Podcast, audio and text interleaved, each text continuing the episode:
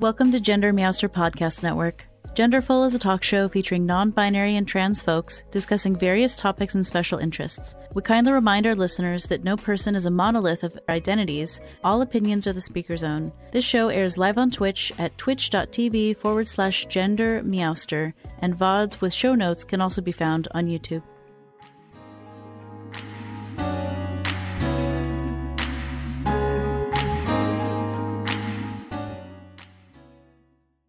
Content warnings for this episode include conversion therapy, transphobia, homophobia, neurophobia, dysphoria, mental health, ableism, religion, bullying, being misgendered, and current political events in Texas, USA. So, hi everyone, I'm Gender Meowster. I use they, them pronouns, and I will let my awesome, wonderful guest introduce themselves. Hi everyone, my name is Lyric. Uh, you may know me uh, as the neurodivergent rebel. I use they them pronouns and i am an autistic non-binary trans person living in texas now trying to um, escape. Um, but yeah. I'm i'm so thrilled that me. you're here. This is your second episode with us. I know. We had so much fun back. last time. I was just like ah let's talk about more things. Did we talk about adhd last time? I think we might have. Maybe I can't remember. It depends on how long ago it's been, too. Today, as you mentioned, perhaps our topics are autism and being trans in Texas. and I think we already, I think last time you were here, we talked about some of your youth things and um, realizing how you were neurodivergent and gender wonderful at a younger age. so maybe I'll just ask more specifically what was it like growing up in Texas as a as an LGBTQ being? Yeah, it's people are watching Texas right now and seeing the events in Texas in shock and think, "Oh my gosh, Texas is becoming so horrible." And no, Texas has always been this horrible. It's just now they've done something big enough that the eyes of the country is on Texas, like for being horrible. But it's never been a particularly LGBTQIA plus friendly state. We are in the middle of the Bible Belt USA. So it's very fine, very passive aggressive for anything that is, uh, air quotes, not socially acceptable. As an autistic uh, person, like being socially acceptable and being palatable to other people is pounded into me extra from a young age. And that had implications on not just me masking my neurodivergence and not being discovered and diagnosed until I was almost 30 as a neurodivergent person because I had learned so well to make myself what I needed to be for people to be nice to me, which is mm-hmm. sad that I was in that thought. But I, I did the same thing with gender and my gender identity. Mm-hmm. I conformed to be what I thought was required for the assigned gender role because it's the same reason. Like as an autistic person, you mask and conform when you're in a hostile environment. It's not safe to be like move in a certain way, talk in a certain way, ramble on about your special interest, info dump. You have to be careful because I've realized I'm a bit vulnerable in certain situations to people taking advantage of me if I can't read the situation properly and getting myself into trouble for not reading the situation properly. So it's like all of that, like you learn to hide and not stand out mm-hmm. because you don't want to be a target of anything that can you know be dangerous and in texas it's very similarly if you're somebody who's a gender nonconforming person in any way or you're trans like you don't want to advertise that in a state where you have you know these this machismo thing being such a like this this, this what is it? This toxic masculinity like men have to be like real tough and fight with each other. And I, yeah I don't get it. I don't get it. It's never made sense to me. I, I think it's terrifying. Like it's mm-hmm. just terrifying. And it's like that you know it's, it's a state where even not just being a non-binary person like even being I think Texas isn't even necessarily safe for women either. Not it's not just me as a non-binary person yeah. because it's like you know when I was presenting more femme presenting and before I came out non-binary, I remember growing up and even being as young as 12, 13 and looking like a little girl and having people cat call me and whistle me. Yeah as a child. Yeah, patriarchy. Yes, it's horrible. so if you're going to go out dancing or anything, you're going to get groped you're gonna get like you, you like you just you yeah. it's terrible that shouldn't be the expectation but that's just was the norm growing up here yeah that's that so you're like a prey animal and yeah pe- like people are can be really predatory and then people are just really big about telling you how they think you should act like people think they have a right to tell other people how they should act, how they should believe, and all of that. And people want to control other people in Mhm. ways that they, ha- they have no right to control other people. From the times I visited the South, I feel like it's even more that way in the South, the sort of social nicety policing thing. I feel like it's a it's next level than it is in Mm-hmm. Yeah. Pacific Northwest or some other places. Like it's a And very passive-aggressive. It's whole thing. Totally passive aggressive. Bless your heart. Yeah. Like, oh no, that's not a nice thing it's not. when somebody was- says that. Yeah, I was talking with a friend from Canada recently about how who's Canadian, who said that their impression of Canadian niceness that it is similar to that bless your heart sort of activity. There's this underlying thing that isn't being actively acknowledged, which for me as a neurodivergent person, it's how do I say this phrase? It makes me feel gaslit and I don't understand social norms because it's not direct. It's totally smoke and mirrors and misdirection and oh goodness. Yeah, yeah. I much I'm not just picking direct. Mm-hmm. up on what's unsaid. I don't pick up on what's unsaid, and so that's like gets me. That gets me in trouble a lot here in Yeah. Texas. It's like I'm not picking up on the unsaid. There, I if someone's being nice to me, or I think someone's being nice to me, it before I realized I was autistic, it never would occur to me that oh they're just being nice for the sake of being nice, or maybe they're being nice because they have ulterior motives and they want something, not because they're Mhm. nice or they're a nice person. Like it never occurred to me until I misjudged people and it got me in really bad, dangerous situations where people hurt me or took advantage of me. I Mhm. realized, oh, not everyone who seems nice is actually nice. And some people who seem nice are really horrible. And gosh, I wish I didn't have to learn those lessons through Yeah. Totally. And now it's like I'm afraid to meet new people at all because I'm like, are they going to trick me? Are they really nice? Do they really like me? And who could possibly like me? Like, why would anybody like me? Divergent trans people. That's true because I have been meeting more neurodivergent people now, and since coming out neurodivergent and non-binary, and like the circle and the right people find me just Yeah. naturally. The haircut is, is also a dead giveaway. Did you Is just get a haircut recently? Because Uh, I did. just I have to Friday. shave it like every week or every Yeah. two weeks.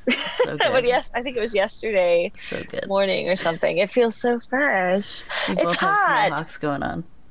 I have to keep it. I have to keep it real short in the summer. Yeah. I can't handle it when it's hot. Like Well, especially in my hair is really thick. Yeah, and I Yeah. have like I have a lot of hair right now, even with most of my head shaved. Like I have Mhm. a big, thick, black, wavy hair.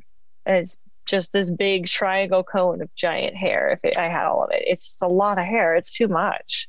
yeah. A sensory Um, nightmare. Totally. Yes. That's actually part of why I think I've kept my short hair, not only because it looks more masculine and that's what I'm going for, but it is better Mhm. sensory wise because it's not touching my the back of my like, back of my neck, wet hair. Oh, Ah. I hate it so much. I don't Or, want like, it touching my shoulders, getting my shirt wet, and then my shirt's crawling my shoulder. Is there a wisp? Yeah. No, it's not a bug. It's just a hair. Like I'm always freaking out, No. or I'm clumsy. So like when my hair was really long, I would slam it in car doors or sit on it, or it was dangerous, or it was just always back in a ponytail or a bun hmm because I didn't want to mess with it because it was When too I- much yeah. work or it was hot. When I had So- longer hair, it was constantly pulled back. I basically was Mhm. like, I want lo- I want short hair, but I don't have Yeah, it, so I'm just gonna yeah. put it up. So it's And pretending to be cap short. on, or like pull it back and Yeah. put a ball cap on, or wear a hoodie. Yeah, Totally. Totally. Yeah, I'm I'm rocking the short hair, but I think I was I'm playing with it now, and I'm thinking that maybe once we start traveling, I won't have a regular visit with my mom who does like the middle, Mhm. and she bleaches it for me a couple times a year, and then I do the color, uh, and so I won't have someone to help me anymore because we're not going to be in Texas eventually, Mhm. thank goodness. But still, I'm like, oh no, because I I don't like. It's a sensory nightmare having people touch my hair. If it's not my mom, I don't think I could handle it, or like my Yeah. partner or someone really close to me. I don't think I can handle a stranger like that close in my hair Mhm. uh, and touching me like that. But so like I'm thinking I might grow the middle out again and see how that goes with the rest of this shave because my Mhm. partner shaves the sides for me at home. yeah. And so maybe I, and I'll just have this little bright piece at the end and it'll be long and black in the middle. I don't know. Maybe it won't cause dysphoria. I'm a little nervous about Well, that. and how hard is long it to again. find a hairstylist in Texas that actually? It's my mom, but I don't know. And okay, so I will say ah, it could be because it's my mom, but I feel like in Texas, hair salons are probably one of the safe queer spaces mm-hmm. In mm-hmm. Texas because a lot like okay I grew up in a, my, my my mom it was my mom's barber salon. But that is a thing to belong to my mom. And then other salons that didn't belong to my mom, but there were always like gay men and trans mm-hmm. people working in the hair salons. Mm-hmm. Uh, that was where I got a lot of my exposure. A gay man taught me how to do my makeup. So I knew like makeup wasn't gendered when I was a young person, thank goodness, right. because the best makeup artist I knew was a guy. And everyone, mm-hmm. if makeup wasn't for guys, then why would he be one of the best makeup artists I've ever met? Makeup's for everybody who make it makes you feel fabulous. It's for you. All the people in movie stars on wear makeup, the news anchors wear makeup, you know, regardless of their gender. They just won't admit it. Right. Yeah, they totally do. Mm-hmm. So you've talked about pieces of it, but is there anything else you'd like to say about what it's like being a trans person in Texas right now with all the stuff that's going on? So I feel very lucky that I am an adult and I am someone who could potentially get out of here mm-hmm. right now because families, especially with young people and mm-hmm. minors and underage people, are in a much more serious position and predicament with the current persecution of families for getting the gender affirming care that those children do need with it being criminalized. So we have, I've literally seen stories of families that are leaving Texas, mm-hmm. exodus, mm-hmm. because they are afraid. They are having to leave, you know, the state maybe they're from, maybe their family, maybe their roots, everything they know, because it's no longer safe for their families to stay here. Yeah. Yeah. And that's very real. And it's it's something I didn't think I'd see ever in my lifetime. And it's something that I feel like it feels like we're in a sci-fi movie. It doesn't feel like this should really yeah. even be happening. It's like, how did nobody step in and stop this, even though it is literally what is recommended care. Like you're preventing access to recommended medical, life saving medical care. Yeah. For families. And so now they have to leave to, to be medical refu- like medical refugees. Yeah. Medical refugees. That's quite a phrase. Yeah. I haven't heard it put that way, but it totally makes sense. And I know a handful of trans people that have moved to the Pacific Northwest because in the last five months because the healthcare laws in up this direction are covering trans care like with the state health insurance. That's and amazing. people are like mass arriving in my region of the world because they're like, wow, I can get the care I need here. And so it's it's kind of it's scary to see this happening like in this country and to be like, are we just all gonna hide in little pockets on the coasts and lose the middle three quarters of the country to because the kids growing up in the middle, they still yeah. need queer and trans adults. And so then there's this debate. I've heard people, trans people in Texas, talk about the differences between do I stay and fight or do I go and take care of myself? And I don't I honestly don't think there's any one answer to that. I think it's very personal and it's so stressful to have to make yeah. that choice because there's sacrifice either way. Yeah, and this is I'm literally this is where I'm from. I've been here my whole life. My family's mm-hmm. here, yeah. you know, generations of family. Mm-hmm. But I don't see it getting any better. It's not just that, that it's a very anti-queer friendly state it's also environmentally like I, it, it breaks my soul to mm-hmm. watch the water tables and the river quality and all the natural resources being destroyed and depleted because yeah. I've watched it my entire life and I remember mm-hmm. what it was like when the yeah. environment was in a better state. Mm-hmm. And I it just it, it kills my soul to even watch it. So it's like I just can't see anymore because I know it's going to keep going and I yeah. need to get away. But we all pick what we can do, and I I that's I've got so many fights I'm already fighting right now. Yeah, but I have to pick the fights that I like. I have to pick which fights and how I can fight them because maybe I can still fight this but not from within the state boundaries of Texas. I'm mm-hmm. from Texas. So maybe I'll have a different way I can fight it, but I don't have to stay and fight. Maybe I can leave and fight too. I don't know. Yeah. But I think to preserve, if I don't preserve myself somehow, I, I won't be able to fight anyway. The thing to tell you to put your own air mask on first. Yeah. Yeah. And I've wanted to leave the entire country before because of how stressful like they've politicized my identities. It's not like a disagreement about how money is spent. It's like a disagreement about my body and my brain and my self worth as a human being. And it's, whoa, y'all. Yeah. It's not, it's like, how is that anybody else's business? Like, how is it my business if anybody, regardless of their gender, wants to get like boobs? Yeah. Like people have been having cosmetic surgery elect like for how how long? Like how like and, and nobody tells anybody else you can't get a boob job or you can't right. nobody says that to someone yeah. else you can't yeah. get your nose done like why do they think now they have the right to interfere with trans people mm-hmm. being able to see ourselves the way our truest versions of ourselves our best selves like why is it anybody else's business mm-hmm.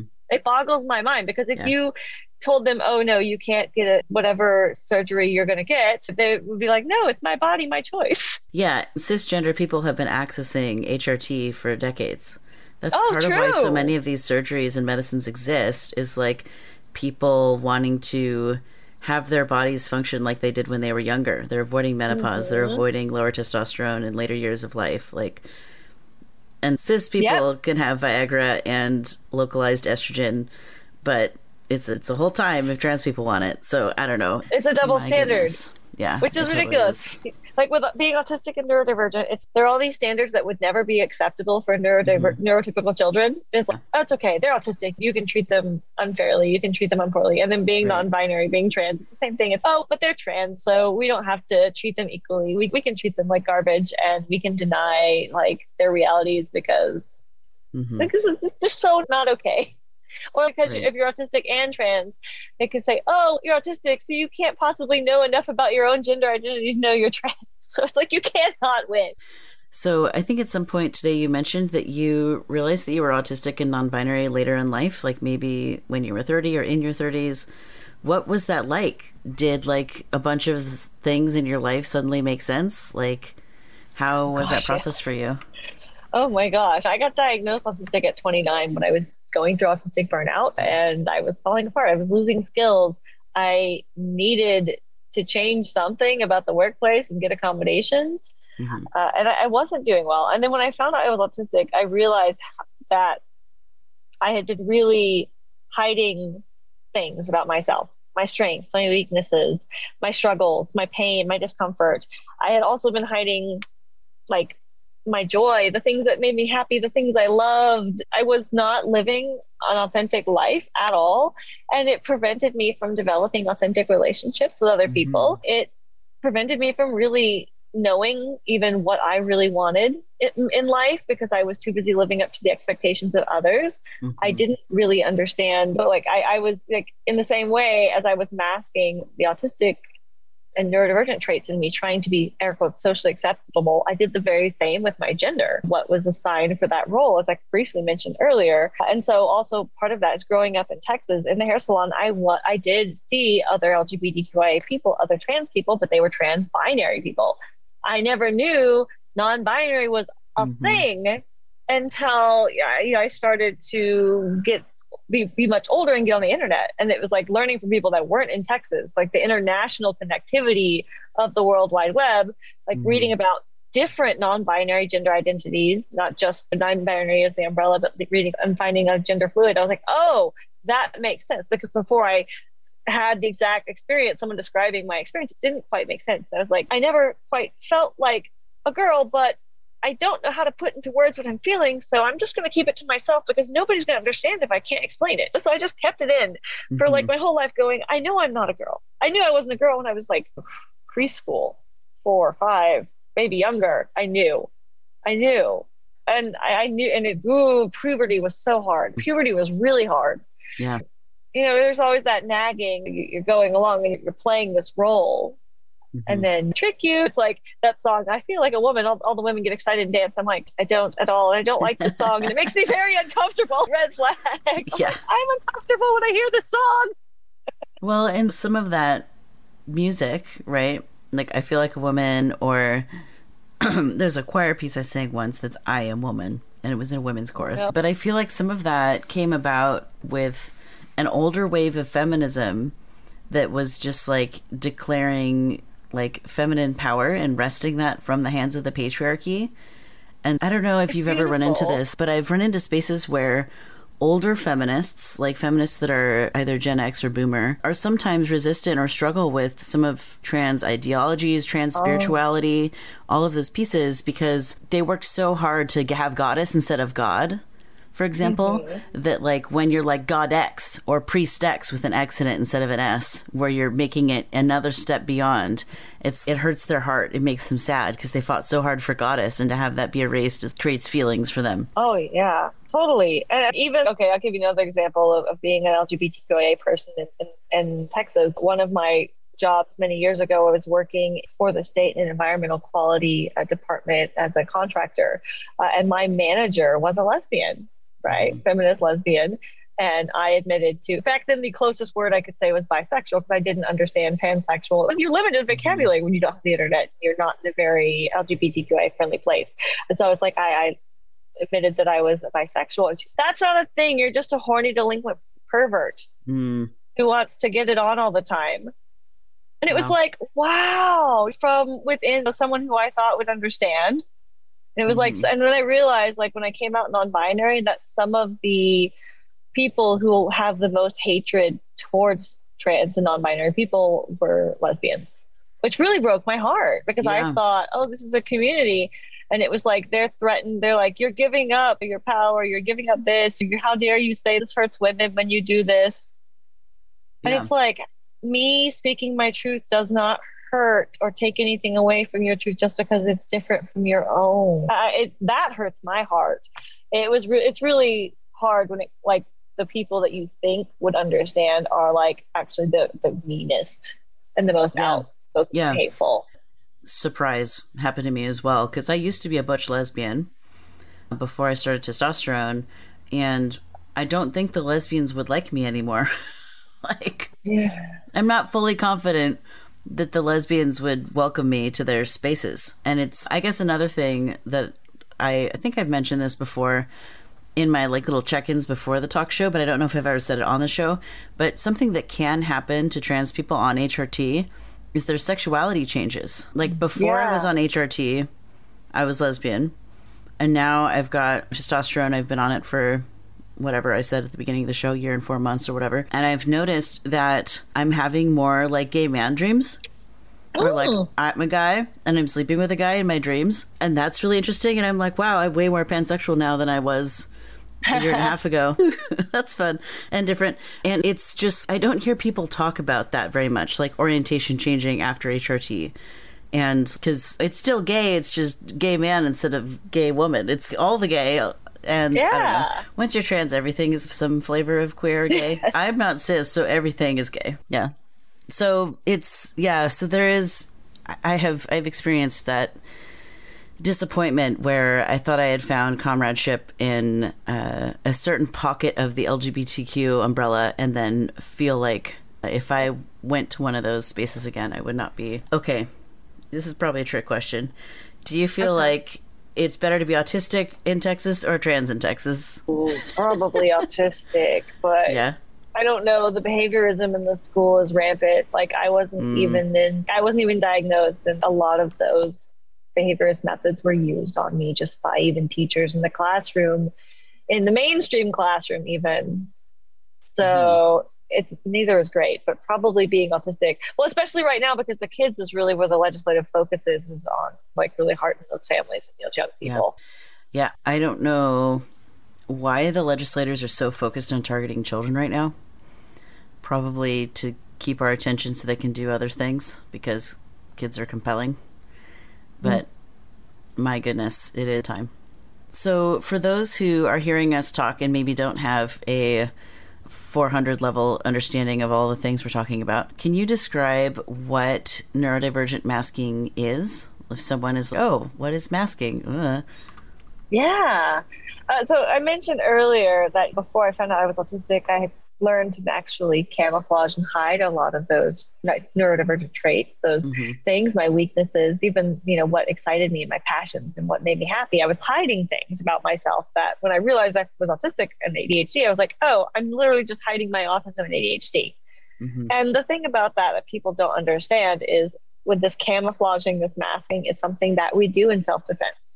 Mm. It is a mm. survival skill So we're doing it because we want to be invisible. We want to blend in. We don't want to be bullied. We don't want to be picked on. A lot like being in the closet. It's very similar. Someone who's you know been in the closet for mm-hmm. little bits of time with different things.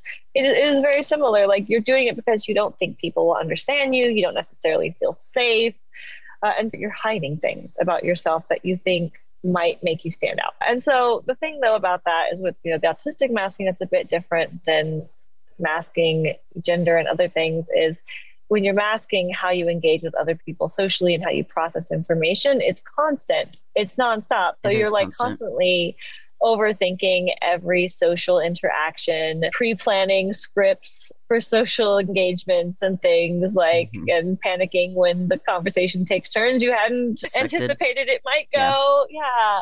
Uh, a lot of just struggling to hide when you're confused being misunderstood and having people mm. get mad at you and you having no idea why they're angry all of a sudden right. or where things went so wrong or thinking you're getting on well with people, thinking people like you, and then realizing they actually hated you or they didn't mm like you, and if you had no idea. I'm always the last one to find out. Like, oh, I thought they really liked me. No, they, they hated you. They went home and complained about you for five hours. I was like, mm. oh, I thought that was my new best friend I just met. Yeah. But it's so, so confusing and painful. Yeah. Uh, and so it's all of those things mm-hmm. that would make anyone notice you're different. Like you learn to hide and put away because you don't want to be picked on. You don't want people to say, oh, you're weird. Why do you move that way? Why do you talk that way? You always talk about boring things. You, you talk too much. You, you why are you so quiet? Like, you, you can yeah. never win. And people are constantly telling you how you're not enough.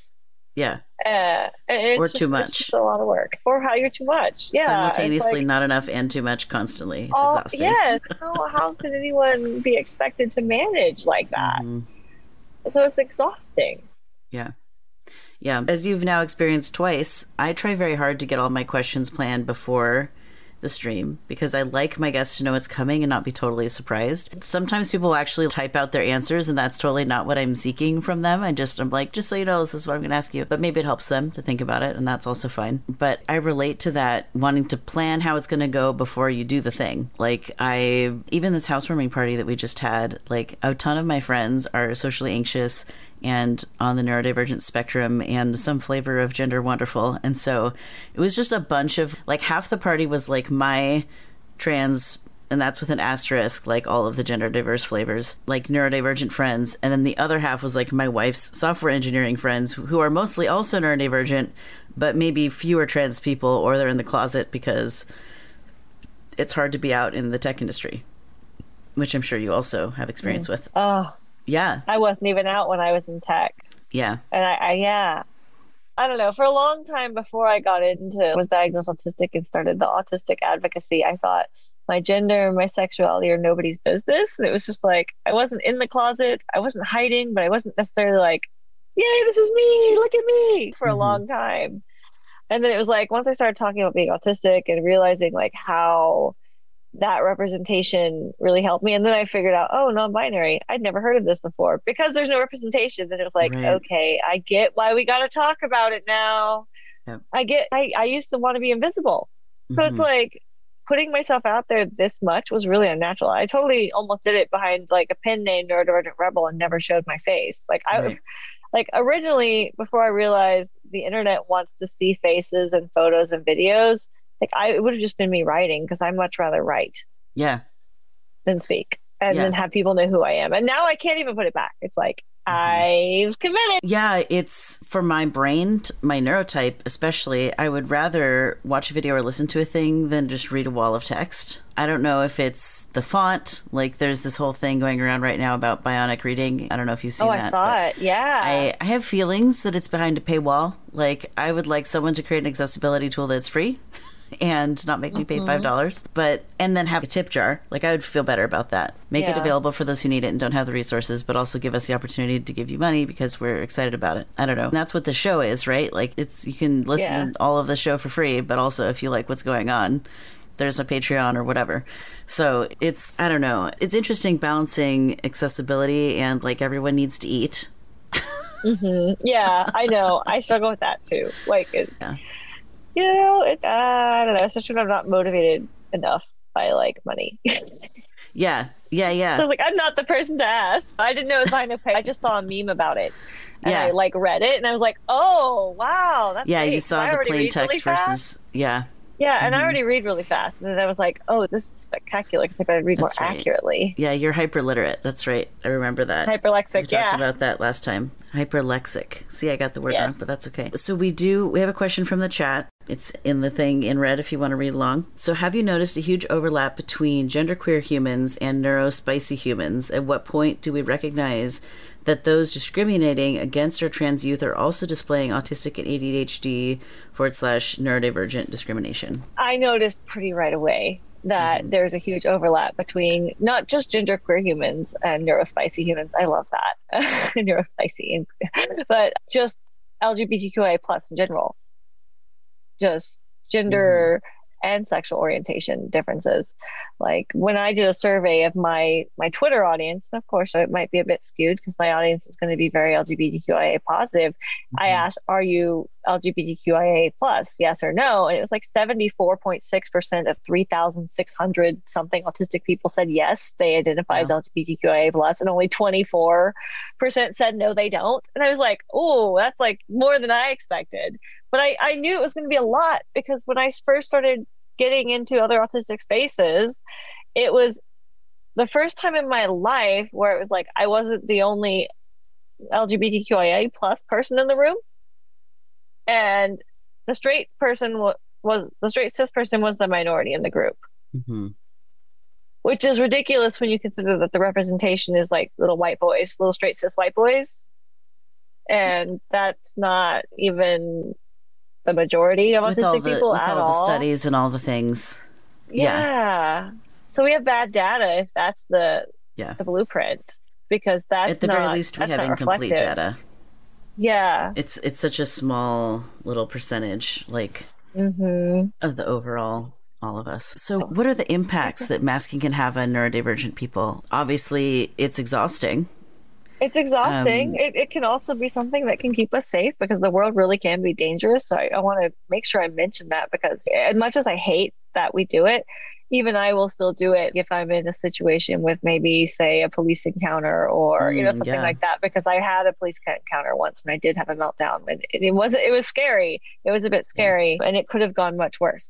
Like Yeah. it could have gone much worse had I been different than I am. Masking can save our lives, but also masking for me led me to burning out. It led Mhm. me to putting myself into situations that were not good for my mental or physical health because I was doing what was expected of me instead of honoring my own neurodivergent brain, honoring my own Mhm. boundaries, and honoring my own needs. And it led me to pushing myself too far and not even understanding or knowing where my own boundaries were Mhm. and here's the wall and i'm just going to crash right on through it Yeah. and i'm not going to stop until i physically become ill and get so sick i can't work anymore Right. Yeah, that was my follow up question in my mind is I wonder what the comorbidity is between neurodivergent adults who mask and chronic illness. Like i I wonder if we're we- literally making ourselves sick constantly with this behavior that's keeping us alive but ill. i would bet my life on it i'm going to say that really confidently for a couple reasons one we know they've already tied masking in studies to poor mental health impacts such as increased anxiety and depression Absolutely. suicide and epilepsy are two of the top killers in autistic people Hmm. Uh, and we already know with trans uh, youth that being in the closet and not being able to be your authentic self leads to suicide. Masking, very similar to being in the closet, not being able to be your authentic self. Autistic Mhm. people having a high suicide rate. I, I don't think that is a coincidence at all. And the other thing is not knowing yourself, not being able to build authentic relationships because you're not putting an authentic face out to the world. So you're not attracting the right people who will love you for you because you're not being you. Nobody can know you and you may not even know you. So there are all these impacts that we don't even see. And then burnout because it's exhausting. Yeah. So maybe even I wonder if masking could also delay coming out as uh, gender diverse because It did for me. yeah Because as soon as yeah, I yeah. stopped masking, it was like this big gender piece was staring me in the face. It was like I was getting rid of all the things I did for the sake of other people. Ooh, all of the gender things. These feel very inauthentic to me. Ooh, what do I do Mhm. with that though? You know, I was like, oh shoot. Mhm. yeah Oh shoot. I have to address this thing. am I going through one well life crisis right now with the diagnosis of being autistic at 30? Yeah. Now I got to deal with my gender. Yeah. Ugh. I during the like COVID lockdown stay at home stuff, I realized I was autistic. And then Oh, within yeah. 6 Wow. months, 6 to 12 months, I decided I wanted to start HRT. I'd already been out as non-binary for 4 years. But then 10 days after I got married, I was like, I think I need to start testosterone. and it also took like getting married to my wife and having that extra le- level and layer of like stability for my brain to even be willing to look at I want to oh. start Oh. testosterone. So there's also this Like thing what with security and want. safety that it's I I wasn't ready to see that part of myself until I had that other stability established in my life. That Thankfully, my wife sense. is also trans, so she's sort of she's also a software engineer, so she saw it coming because she always thinks about edge cases, and she already knew I was non-binary, so she, she'd run the numbers in her head and predicted that was a potential outcome, and had already made peace with it. But oh my gosh, it was agonizing in the beginning. I was so scared constantly. Oh, I bet. Oh, I bet. Yeah, that makes a lot of sense too. Because if you're putting down the things that you know you like, I like when I mask, for example, as an autistic person, when I mask, it is like because I feel unsafe. hmm And so Yeah. I kind of closet back up. And then with putting on like the performance of the gender I thought was expected, it was the same thing. It felt safe. It was like Mm-hmm. artificial safety, artificial security. And then it was like, it got to the, be the point where I was feeling more and more dysphoria about things. And then it was like, I can't stand to look at myself anymore. I feel Right. fake. I'm living a lie. And then Mhm. it went from giving me this artificial safety to being this thing that felt like this sickening, nauseating weight. I can't even explain. I you've got to know what I'm talking about. Yeah, yeah. Like that. This is wrong. This is wrong. Ugh. just feeling totally No. disingenuous and dysphoric. Just like yes, it's just it's, it's like you can't. I can't even. I don't think words do it justice. I don't think a cis person can understand it. Maybe they can. Maybe I'm wrong, but I can't conceptualize it in words. It's just the yuckiest of feelings. Yeah. Yeah. Oh man, I came up with a description of dysphoria the other day and it was great and I can't remember it at all. Maybe there's a clip of it somewhere. If I find it later, I'll send it to you. Um, Please do. But it was good, whatever it was, whatever I came up with. But yeah, I'd that, love to that hear sort it. of like feeling of just total disingenuousness and like the ick that goes with that. All right, my next question is Are there any unique barriers that neurodivergent LGBTQ people face? We've already talked about some of them, but are there is there anything else you can think of that's like very specific to this intersection of identities? Yeah. Other than that big one where it's like people saying, "Oh, you, you can't possibly know your gender because you're neurodivergent," which is like really horrible and Oh god, yeah. damaging and hurtful because I think I know more about my gender because I'm autistic, honestly. Yeah. Because I'm so obsessively introspective. I and I've considered all of the outcomes really carefully. Yeah. Like it's not that I've just casually done this thing. I like had to overthink it so hard. Mhm. so it's like, yes, Yeah. I know. I've made this Mhm. decision. I've pondered it for 30 some odd years before I was willing to t- talk about it with anybody. I've Yeah. thought this through, but that's a really big one. But then it's also when we want to enter LGBTQIA spaces, they may Yeah. not be neurodivergent friendly. So, Like we want to go to like Pride and events and things. Mhm. I'm like, I really want to go to Pride parade, but I've never been because it sounds like a sensory nightmare, and I feel like I Mhm. might get overwhelmed by all the people and. I don't actually know if I can handle it. I love the idea of going to a pride parade, but like Yeah. actually going to one sounds like something I may or may not be able to handle, and it might be risky to do hmm because I might totally have an overload and I don't know that it would be safe. I don't know that they're going to know about neurodivergence the way neurodivergent people tend to know more about LGBTQIA plus people. Yeah. And I think that's where the value is in having organizers of these types of events who are both. Like Yeah. the housewarming party we just had, we, I sent out there was like the the initial invite with information and then I sent an email like 36 hours before the party with more information that included things like label your food, you're going to have name tags with pronouns, Love don't it. forget to write the thing. And I added on there like we're going to have earplugs available for folks who are like sensory, they need that sensory accessibility tool. They'll be at the front door. They're constantly available. There's like a box of over 100 of them, so four times as many people as we had over enough earplugs. I honestly don't know if anyone took them. And I but I ran my little email by a friend who's also neurodivergent and they said it's it's great you have earplugs but why do you have earplugs? And so then i was like oh i hadn't thought of that could be an ah. anxiety inducing instead of a good thing. And so i added there will be music in the house but there will not be fireworks or other loud things. So then people knew why there were earplugs also. And so there's just this Oh, level of like information. And then i realized we invited some of our ne- next door neighbors because we're trying to make friends with the people that we live nearby but they didn't get the emails because they know where we live. They don't need that information and so oh. we had these like mostly cis het neighbors wandering into our like very neurodivergent queer housewarming party so I printed this thing off and put it by the front door so people could read it and have something to orient them to the space. And this one, like, straight white neighbor guy walked in and didn't have a name tag on, even though everyone else was wearing name tags. So I just very gently said, Hey, the name tags are by the door. You can write your name and pronouns on there. And for a while, I thought he didn't do it. But I realized at some point that he actually did go and put on his name tag with his he, him pronouns wow. on there. So I was like, Nice. yeah. So it was really interesting to navigate that and all of that. I even included on there like there's three porches and there's also a lake like a block away. You can just oh, walk over by the mailboxes and if you just need a break, here you go. And part of why I wanted to include that information in the email is so people would know if they could only show up for 30 minutes and then they were overwhelmed and had to go or whatever the reason, like here's all the accessibility things because I, I want you to have that. And so I wonder like what would an accessible to neurodivergent people pride look like? What would that look like? gosh. Like maybe there's like sensory break stations that are Mm-hmm. not for hooking up or sex or anything, but it's quiet and dim and like maybe wear a Maybe we have a blanket or whatever. disco. Yeah.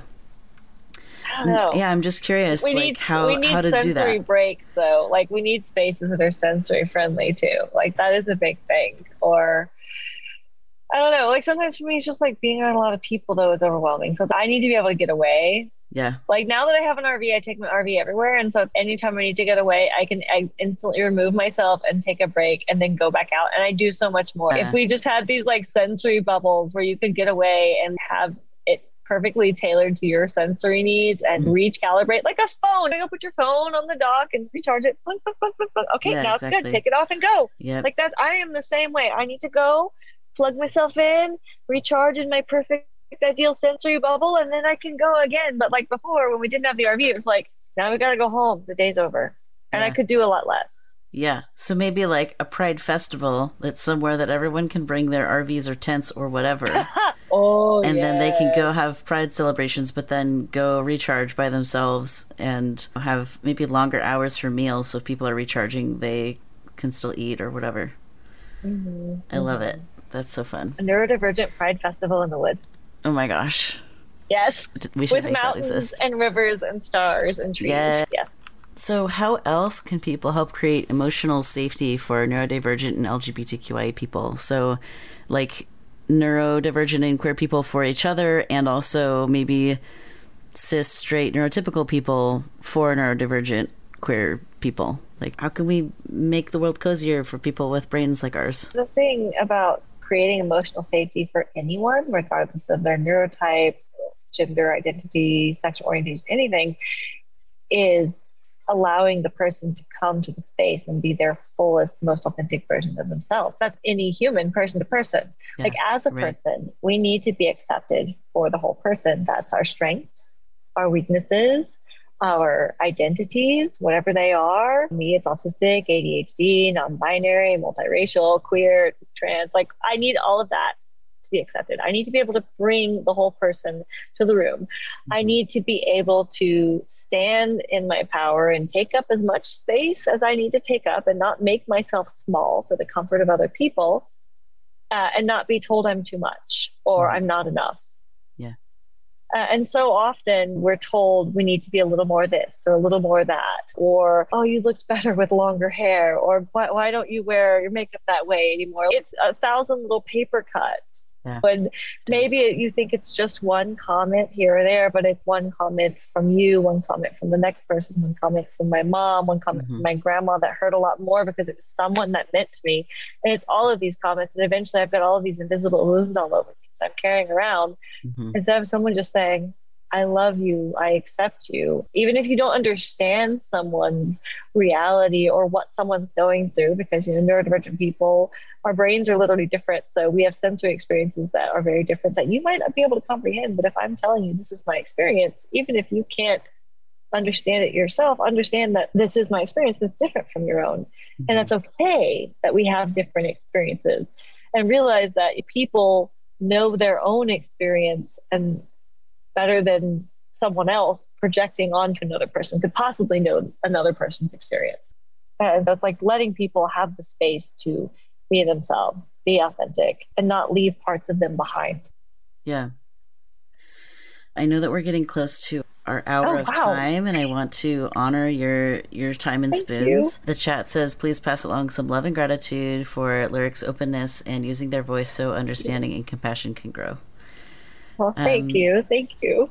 Yeah. Instead of asking the three questions I like to ask at the end, which I think I asked you last time probably, I think I'll just Probably. ask what else do you want people to know about these topics of being autistic, being trans, being in Texas, or what have you? And then I'd love to hear more about the work you're up to and how we can support. I would like for people to understand like autistic people, neurodivergent people, trans people, we're everywhere. Mm-hmm. And you probably have no idea. Like we are like working in your grocery stores. We're ooh, you know, we're we're we're your friends, we're your neighbors, we're your neighbors. Like we we are people. Like that's the whole thing and so much of like when our lives are politicized or people are trying to capitalize on our identities and our, our, very existences it's so hurtful and so harmful and they dehumanize us to do that mm-hmm. they say that we're lesser people or we're broken people or we're defective or whatever they say these horrible things about us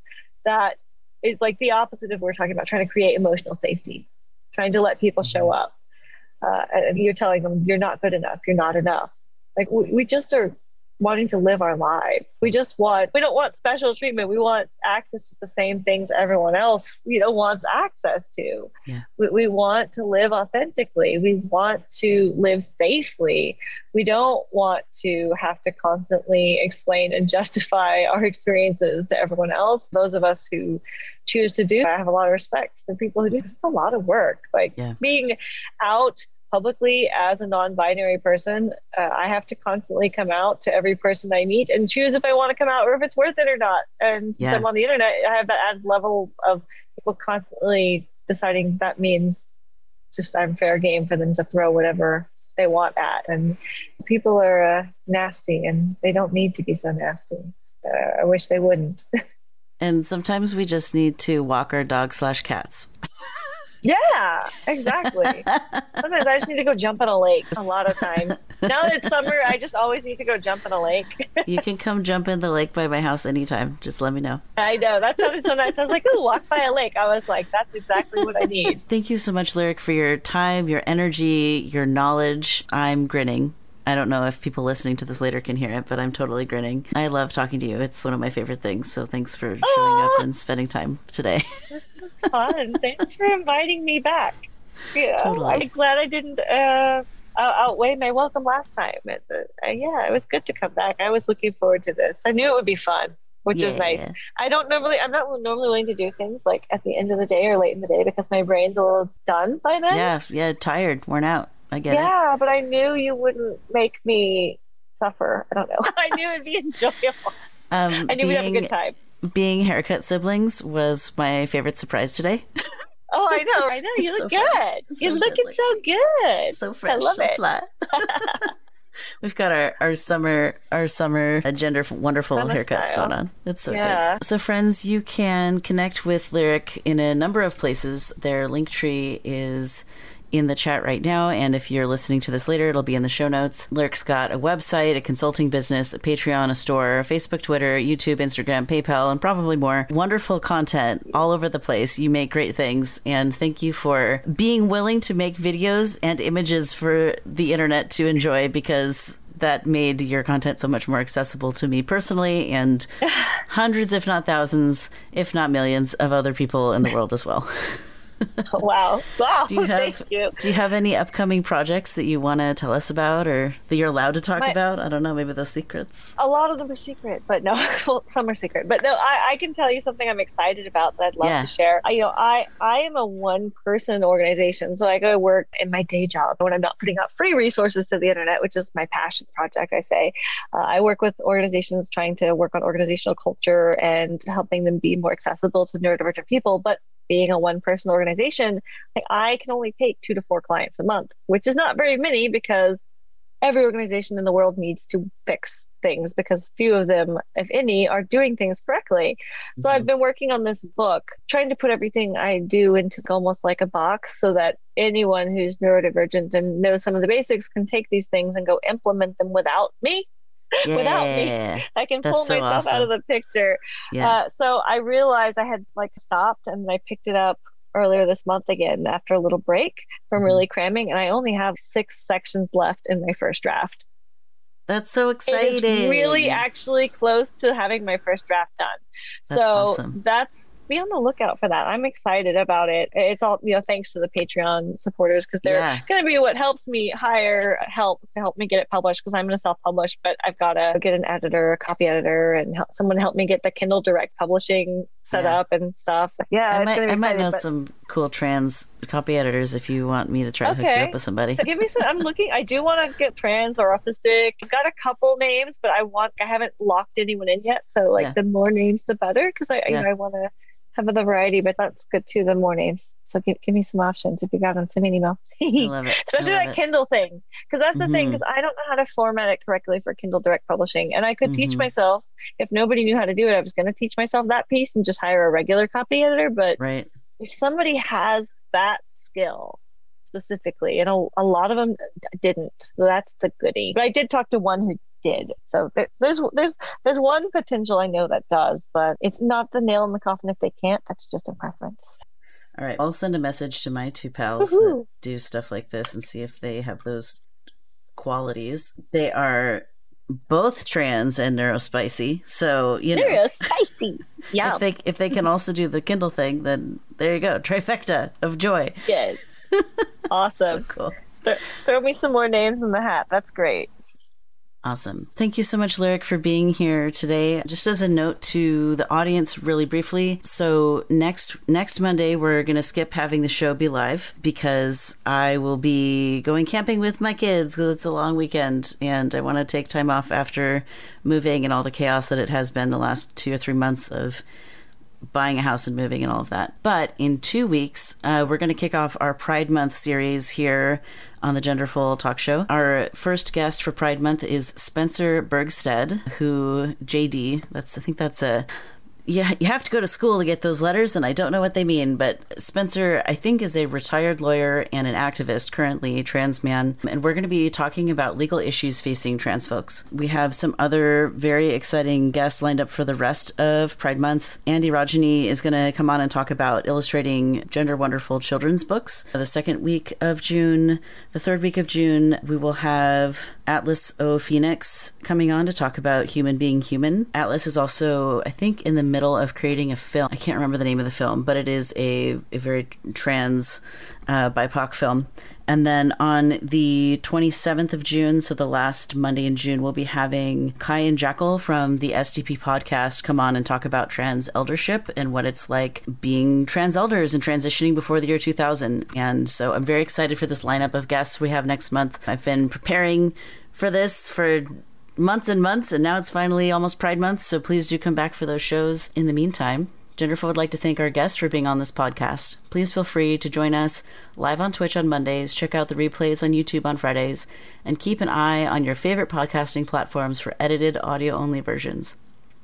As Neferkitty likes to say, trans rights are human rights. That's right.